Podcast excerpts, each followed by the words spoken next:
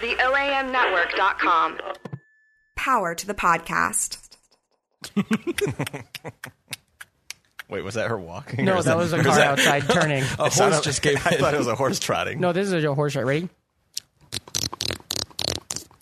you think that sounds like a horse? That horse? sounds like a June bug. yeah.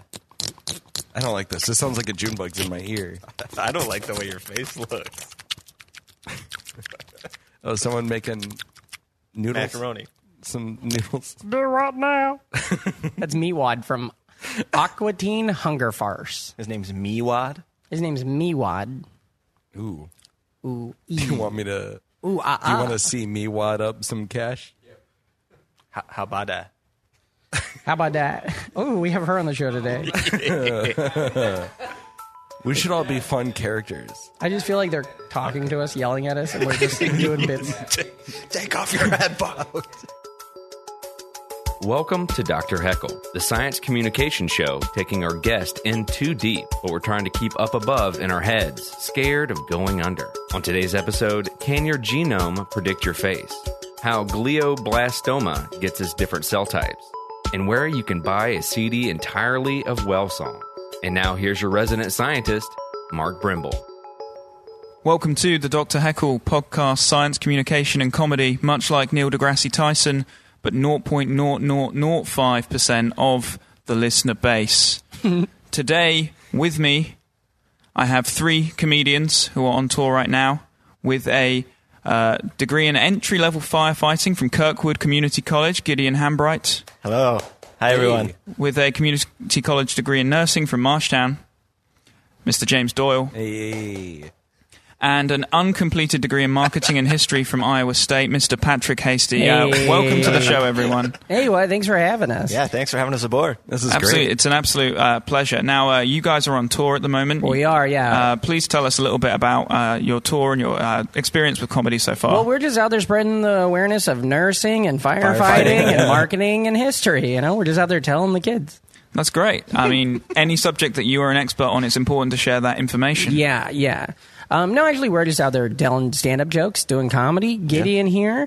Uh, we do comedy in New York together, and James does comedy in Iowa, and so we're out there te- basically tell. I mean, if you're if there's something that we are spreading the word about that we know well, it's come. That's what we're pretty much Yeah, talking that's about. the whole, sure. What- Uh, jizz and all that stuff. It's gross. Is this that? Is this that kind of podcast? Is this? It, it can be. It can be Oh, whatever you want it to oh, be. They're also I saw you spreading move to the, the uh, mouse, and I'm like, well, that's an edit point.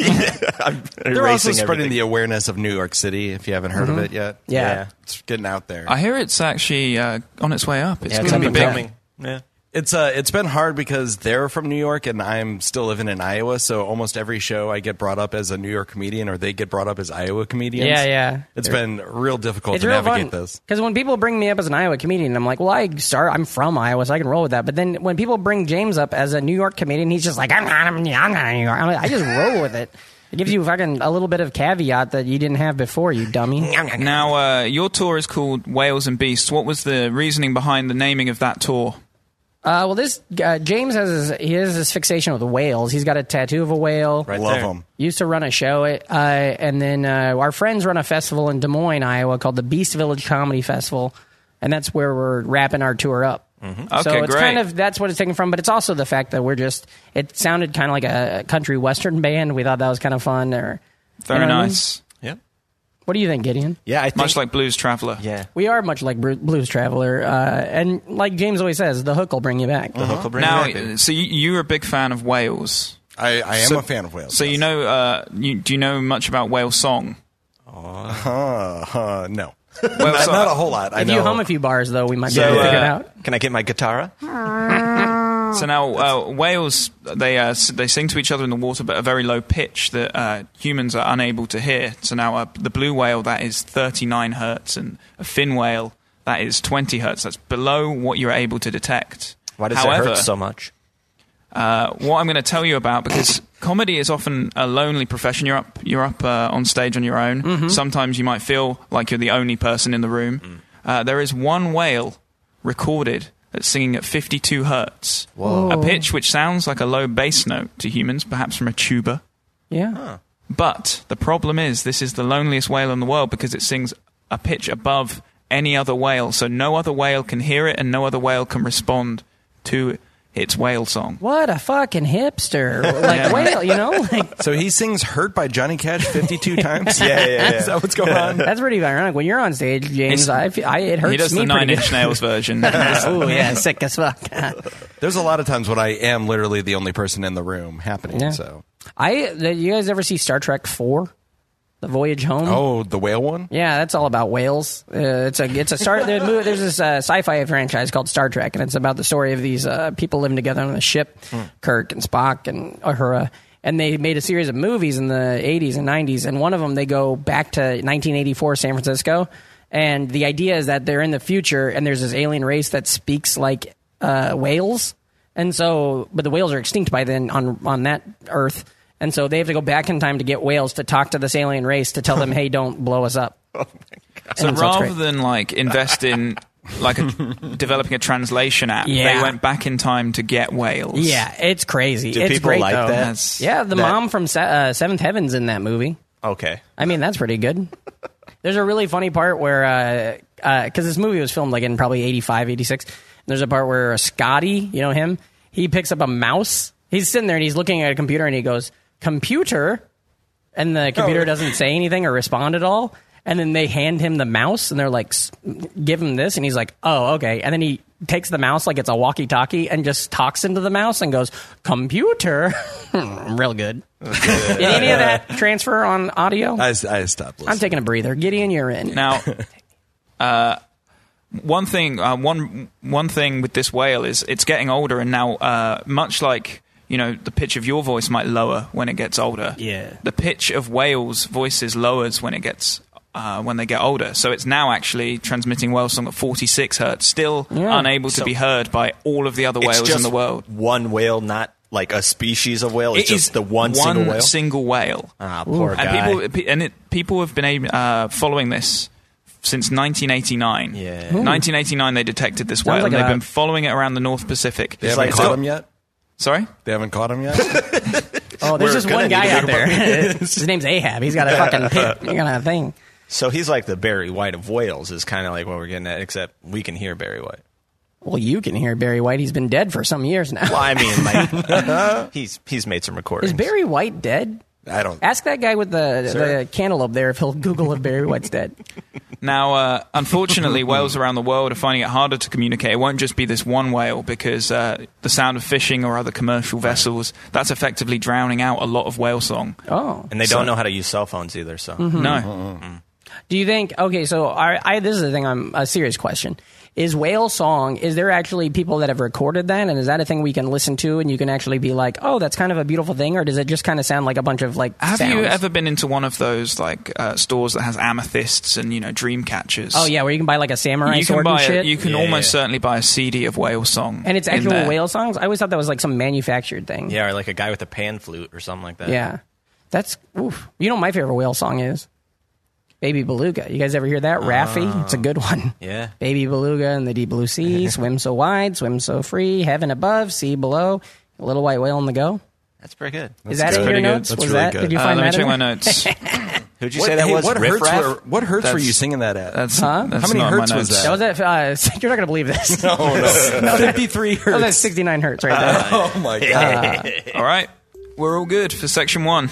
okay, good. I thought you were like, that's it. Podcast over. Let Ohm help you get the word out on your service, product, or endeavor. Email info at theoamnetwork.com and ask about our 2017 sponsorship packages. Welcome back to the Dr. Heckle podcast. We're moving on to our fake news section All right. with our comedians. Now, uh, this is where I take an article uh, and I basically get some feedback from you on it before describing, maybe in a bit more detail, why journalistic practices might not have been upheld. So, uh, I'm going with an article from the uh, the Times. Okay, this is the Times of London, and it says scientists use genetic code to build a picture of your face. Ooh. Okay. What do you What do you think of that, James? Do you think that's uh Don't they have an iPhone? Sick. You burned the hell out of those scientists. Thing, I mean, uh, so as a concept, the um, what they're what they're saying here is that you know you could take someone's genetic code, uh, read that, and then work out what their face looks like. So is this a thing you could do with like uh, remains, like ancient, like you know, like if somebody died in the 1800s, you could take this and you know use their bones and their genetic remains, and then build up, see what their actual noggin looked like when it was skinny and stuff. You could in theory and uh, but the purpose of this article is they're saying that you know all this data protection with uh, people giving their uh, you know giving samples of blood or giving samples Oh, of whatever yeah. to uh, genome sequencing facilities they're saying um, this article was supposedly saying uh, you know you can't uh, guarantee your anonymity even though they're guaranteeing it to you because your genetic information is in theory de-identifiable Well, I mean, in this day and age, isn't it pretty easy to go ahead and change how you look? Thank So- you. Yeah. Yeah, That's, I mean, uh, it wouldn't really be that big of a deal. And you're very you're into body mod, right? Oh yeah, for Yeah, sure. yeah. And you're into These body- aren't my real cheeks. You have forked tongue. Mm-hmm. I, yeah, but I got it sewed back together. All right. Can we please get you know, back to I the can't science believe we're show? using, you know, using taxpayer dollars to pay for your forked tongue to be mm-hmm. unforked. Yeah, mm-hmm. yeah. yep. I I've been a- saying that for years. It's now Fork it's like it a s- up. Spoon tongue now, right? I can't sing right. Oh, isn't that what that's, they sing to you? They call you spoon tongue. Come together with your tongue. Rest now, in peace. Uh, now, the article uh, that was published, that this news article was based on, uh, was called "Identification of Individuals by Trait Prediction Using Whole Genome Sequencing Data." Now, it claims to be able to be able to identify a person's face from their genetic code, and it comes from this guy called uh, John Craig Venter. Oh, I know, John. He was Involved in the Human Genome Project back in 2001. Mm-hmm. Now, it is a bit of a controversial figure, at least in uh, the United Kingdom, because there was um, a whole consortium of different countries working towards building the Human Genome Project. And John Craig Venter claims to have claimed to have got there first. So he published his simultaneous work with um, with his set of groups first, but it wasn't as complete as the consortium from all of these European countries. So a lot of people think he kind of cheated his way to the title of you know hu- First. uh, 1st person to sequence the uh, human genome, and he's become a huge famous figure. He opened an institute called the John Craig Venter Institute. After himself, and he, by the way, the genome that he sequenced was his own. So he's, you know, there's a bit of a theme here. He's, he's you know, I wouldn't want to necessarily, you know, slander him as being completely self-serving, but um, when you when you hear about articles that he has he has uh, written and produced, uh, it's often bigged up in the media, perhaps slightly more than the actual breakthrough. That's that's very interesting. Is, when was there like a big competition then at that point too? Like was it like It was going to happen. Yeah. the, the the human genome was going to be sequenced, and there were multiple sets of people working on it. Yeah. and it was basically thought that the you know. Uh, I think it's London, uh, the English, the French, American consortium was going to get there first, and then you know this this is a random dude? Well, he he, ha- he was already a, a well-known scientist in his Yeah. own right at that point. It'd be funny if it was just a random dude though, right? Just some dude named Kenny who's like, I fucking I figured it out, it, man. dude. I got it. hey, dude, I got it. I got that genome right over here, man. Check it out. Now, uh, I have a question for you about this. What is the use for this? so what would what the use would be? Uh, well, I, su- I suppose.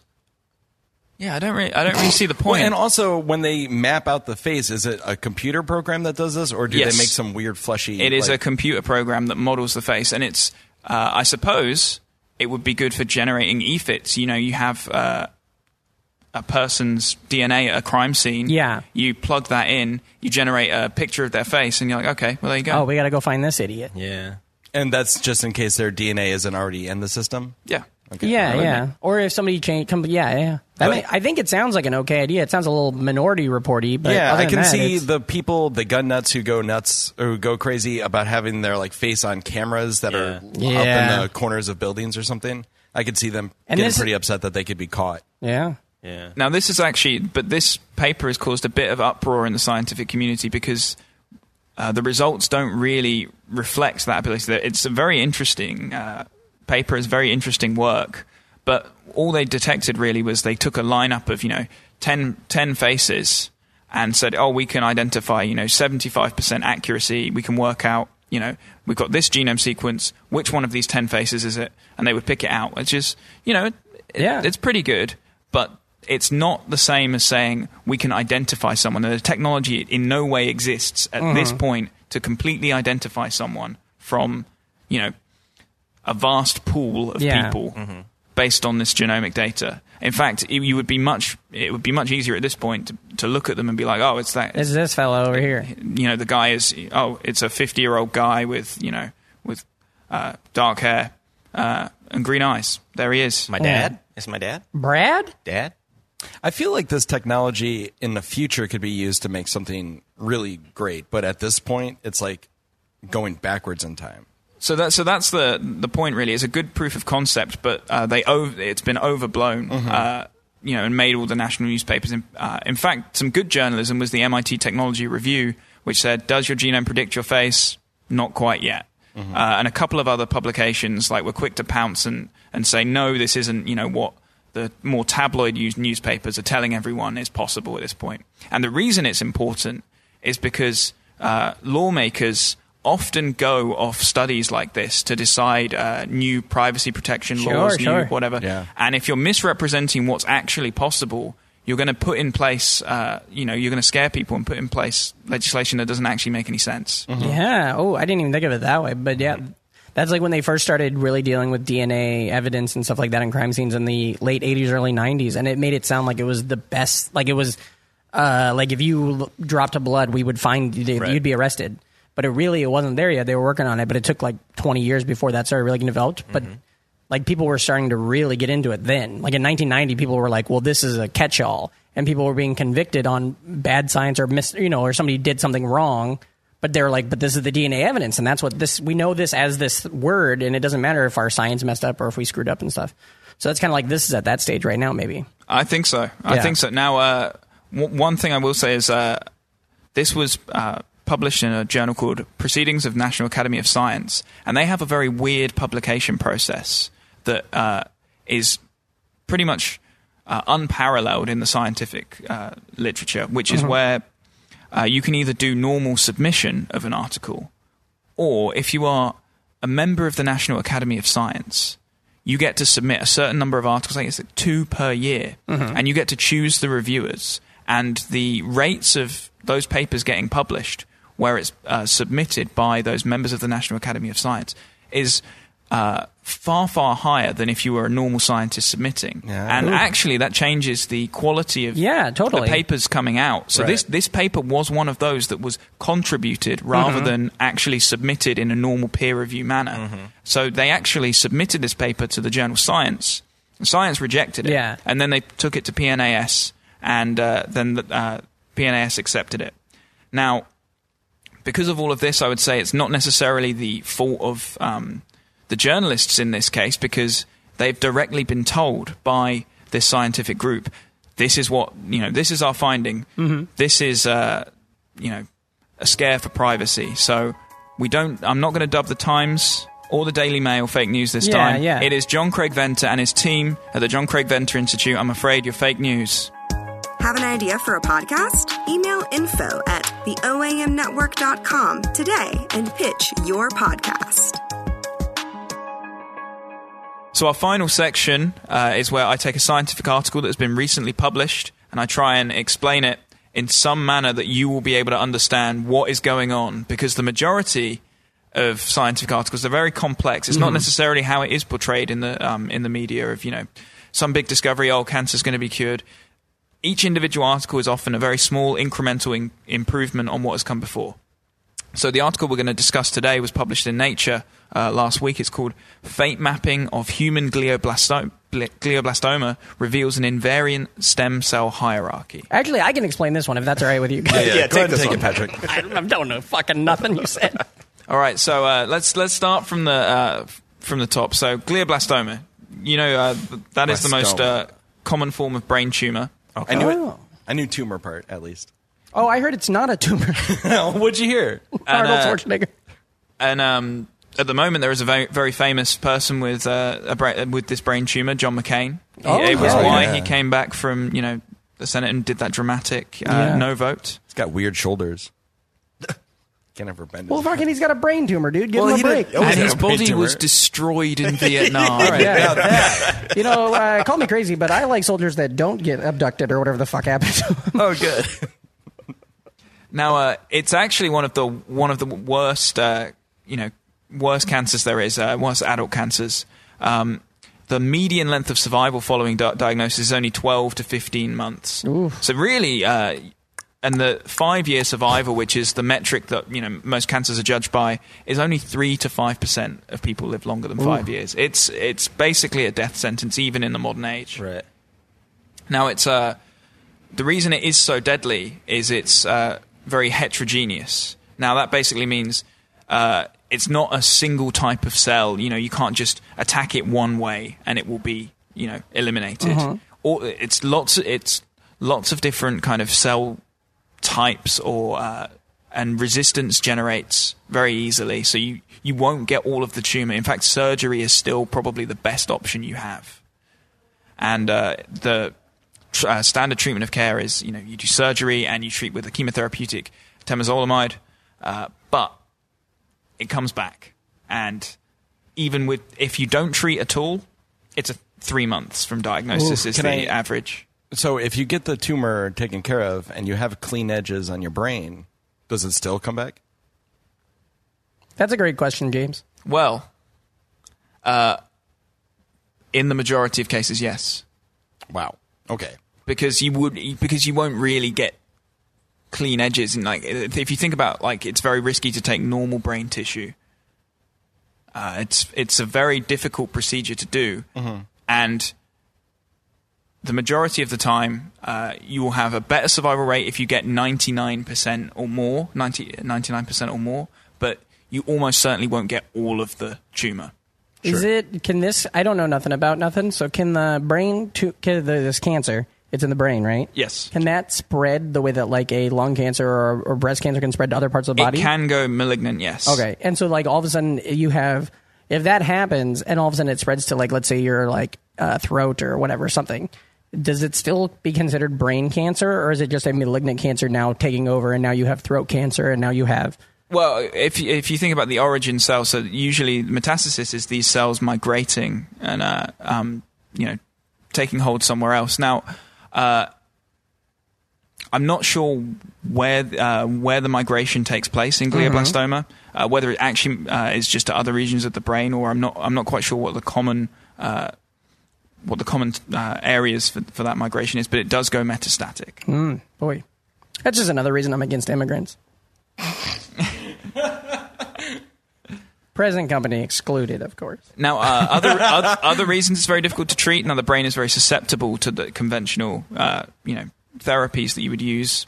Uh, the brain has a very limited capacity to repair itself. So, if you cause damage to the brain, uh, you will be even if you survive the tumor or survive the tumor a bit longer, it may make your quality of life much worse.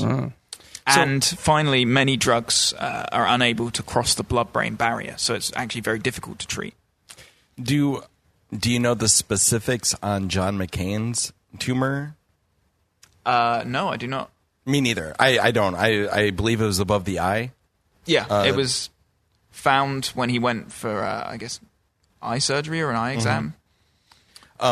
I guess I, I mean I don't know more than you do about this. I was just wondering, like someone with an advanced age, would that kind of surgery really probably like what would be the best course of action for a man like John McCain? Right. I think so. So surgery is probably still the uh, the first course of action, uh, and presumably he will be on a clinical trial instantly. So he'll be he'll be trying something that uh, may not be in the you know it be mainstream treatment. He will be basically taking something or being put on a clinical trial regimen that may have uh, a better outcome or it, he, it's worth is worth taking the risk. He'll probably get the standard of care therapy first, so he may get temozolomide, but then it's almost certain that someone with like the stature of a United States senator is going to be in a position to uh, get himself onto a, a clinical trial. Yeah. A rich white guy. Yeah, well, that's fantastic. You know, it's good that, that that's how our healthcare system is set up. That this man can do that. Yeah, thank God for for John him. McCain. Yeah. keep that rolling, John. Yeah, Uh, I'd, I'd just die. Yeah, yeah, Yeah, dude. yeah, I know. That'd be fun. Yeah, you're weak. Yeah. That's is this So- is this so- how sad it always But at gets least at I this don't have point? weird No, no, no, no. So, so, this, so this is the basis. Now I've got Okay. you on terms with the disease. So You it's a very us, now you gotta reel us very uh, very heterogeneous disease. Now the jokes so are now you, now you see the. Uh, I'm ready to That's get out and get me see some uh, brain tumors. Looks So- like I already have one. All right. Your nose is bleeding. No, no, this isn't good. So you have this very heterogeneous tumor, lots of different cell type, types, but no one really knows how that arises. So uh, whether it's from, uh, you know, a cancer stem cell population that is throwing off, all, uh, dividing and throwing out all of these different cell types, whether it's uh, lots of different cells, whether uh, the tumor develops, I guess, in a, a certain area and you know uh, rolls out of control. Uh, but this paper really sought to get to the heart of like why that was happening. Now, uh, they used this thing called a barcoding strategy. So obviously, you know what a, what a barcode Yeah, is. and it has you can, been. You can buy, you know, different items, and the scanner knows what you've bought. Mm-hmm.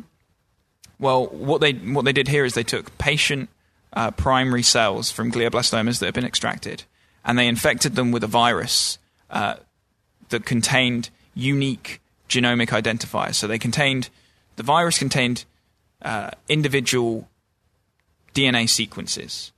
So it's you, you make this viral prep with you know millions and billions of particles, and each one is individual. Basically, you have uh, you, you generate a library of all these different combinations. Because if you think about it, you don't actually need that long a sequence of DNA uh, to have millions and millions of combinations. You know, if it's a if it's a one uh, letter sequence, you have the four options A, T, C, and G. If it's two, that instantly goes to sixteen. And then if you just follow the mathematical powers out, very quickly you build up a library of like a huge number. So they do so they do that. They have this uh, this library of a huge number of DNA barcodes. They infect the glioblastoma cells. Then they take those glioblastoma cells and put them in a mouse model. So they inject them into a mouse brain. I didn't. I did not see that coming. Neither All did right. the mouse. oh. No. All right. And uh, so they inject it into the mouse brain and then it grows up. So then they take that tumor that's grown up in the mouse brain. They then sequence to see what barcodes, you know, they're picking up, how many, uh, and uh, how big the clone sizes are. And then they do this thing called passaging, where they'll take a portion of those cells, put them into another mouse.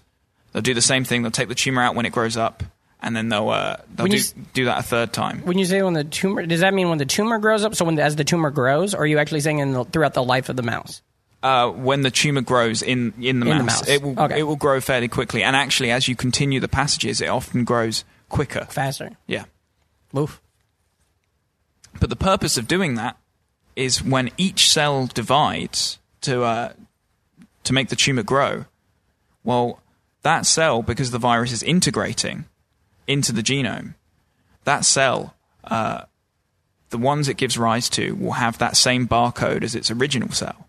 So you can work out when you look at a later passage, uh, you know, how many originator cells you have in that tumor. So is it just arising from this one stem cell Yeah. becau- that you've infected, and you know that's producing all of these cells of these different types, or is it actually lots of different cells uh, because you're detecting lots of these barcode sequences later on? And what they find is it's lots of different, uh, lots of different cells, basically in this equipotent state, so that equ- uh, lots of different cells they're picking up lots of these different barcodes later on. And the interesting thing that they're able to uh, pick out with this paper is that these cancer stem cells, they don't just, you know, each give rise to one type of cell that keeps on growing out. They're actually give, giving rise to different types of cells. So, uh, by asymmetrical division, it, uh, one cell divides into 2 The, uh, the first cell is actually more like the, the original, the stem cell. And then this, the second is a more differentiated kind of cell, or maybe it's a, a, a more uh, a less like a stem cell and, and will divide and divides faster. Now you would think uh, that it might be a survival of the fittest uh, um, situation. That's in, what you were saying, In the Gideon. purest of terms, you know, it would be you'd have a very resistant uh, clone of, of uh, a cell that had mutated in a certain way that was then able to just outgrow and outgrow and outgrow. But what this seems to suggest is that a lot of the uh, heterogeneity is caused by lots of different cells in this kind of cancer cell state uh, that are asymmetrically dividing, giving rise to a lots of different cell types. Now, the interesting thing there is they uh, characterize different types of these cells. Okay uh, and looked at the effect of your standard chemotherapy on them. So they basically broadly classified them. They found when you do your TMZ, what John McCain will probably have to go through, it got rid of you know a large number of these these small clones, but then there was also this outgrowing population that was you know completely resistant, and then they were able through this barcoding uh, system to kind of look at the uh,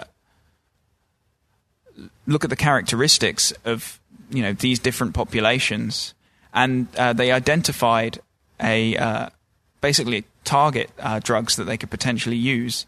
So they used uh, this thing called an EZH2 inhibitor, which basically inhibits the EZH2 protein, and they used uh, an epigenetic inhibitor, so something that is not necessarily uh, something that's working not at the genomic level, not at the protein level, something that's working to change how the epigenome, so not not the DNA in your cells, these modifications that can be made to the DNA. Uh, DNA. Do you know anything about the epigenome? Is that No, like that's an okay. EpiPen? Like, no, Like if my nephew eats peanut butter and I stab his leg with that thing, is that a different, completely different thing? It's a completely different thing. I just thought the word epi might Yeah, tie Now- them. epinephrine.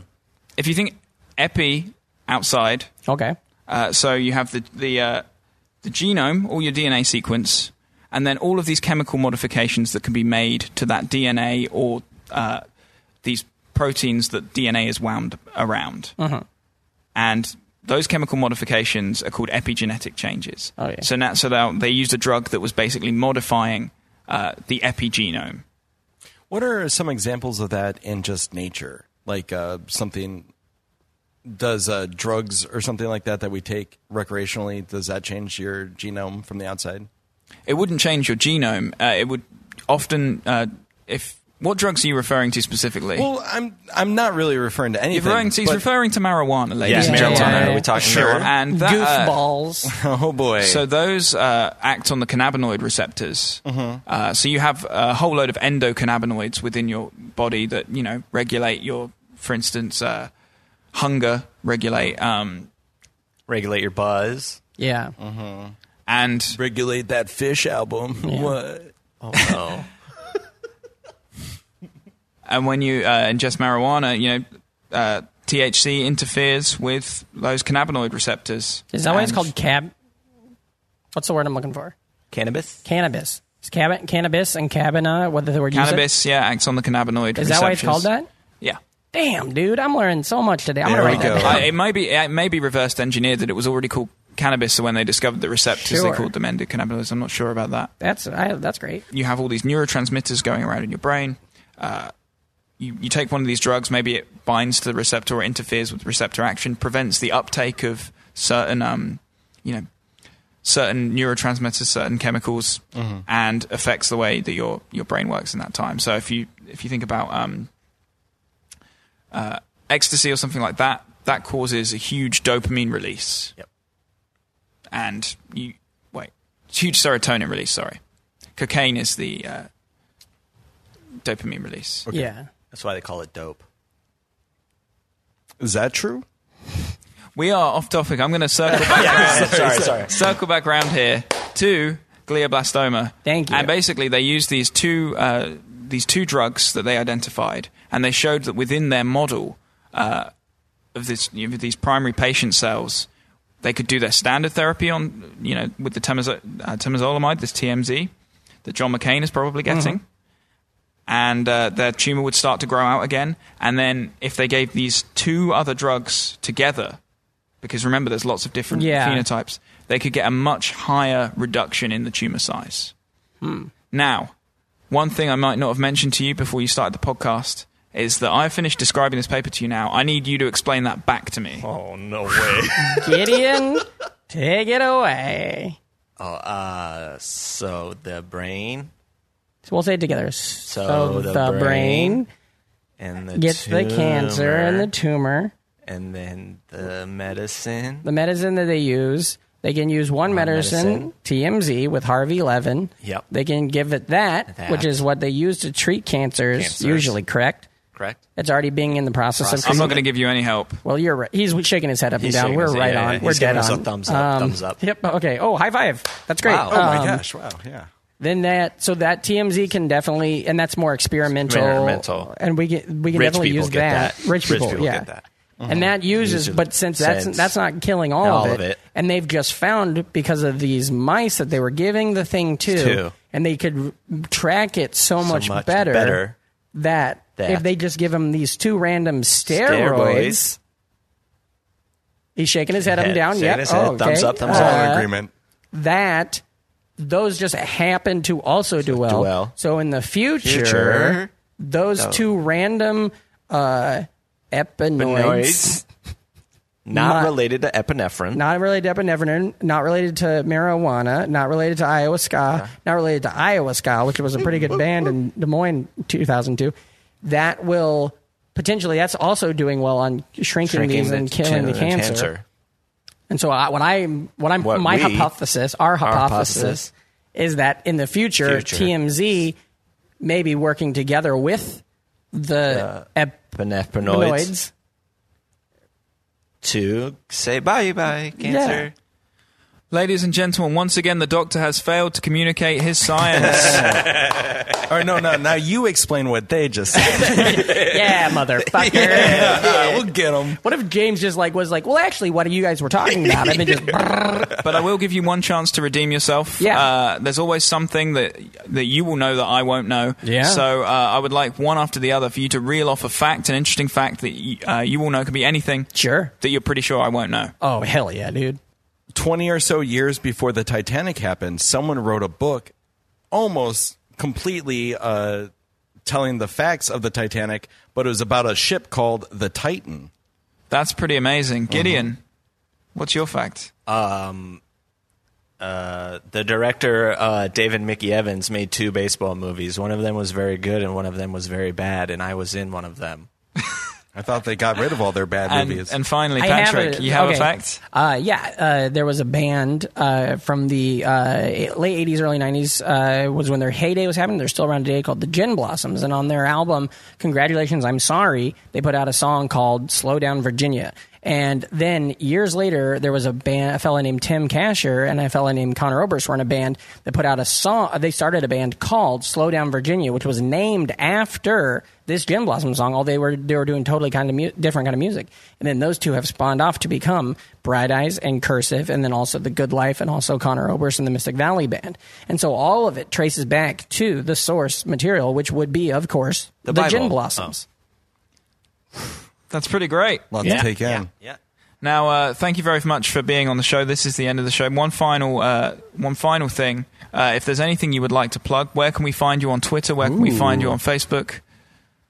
Seamus? Uh, well, we're we're on tour right now, so Yeah. you could uh, find us tonight. Oh, I guess this is probably not coming out tonight. Who knows Do you what's think coming this out? is going out live? I thought this was a radio. I'm sorry. Jesus. I'm sorry. There Uh, is a lot to cut off Yeah, here. yeah, yeah. yeah, yeah. Oh No, I man, get it. this fucker's gonna Lot be of- seven minutes long. Oh, I understand.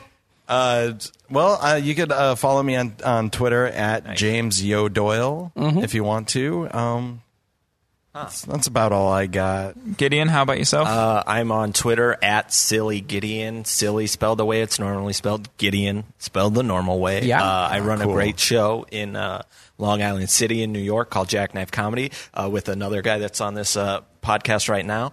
Uh, it's called Jackknife Comedy. It's uh, the first Saturday of every month at 8 p.m. Uh, Twitter at Jackknife Comedy. and Patrick. Um, you can follow me on Twitter at Patrick Hastie. That's at P A T R I C K H A S T I E. Um, I have a website, patrickhastie.com. You can find all my dumb shit there.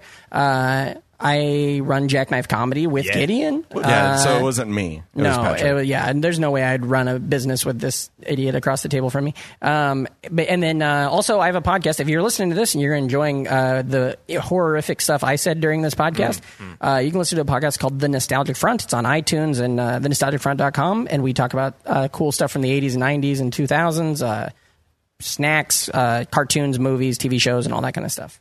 Fantastic, wonderful to have you on the show.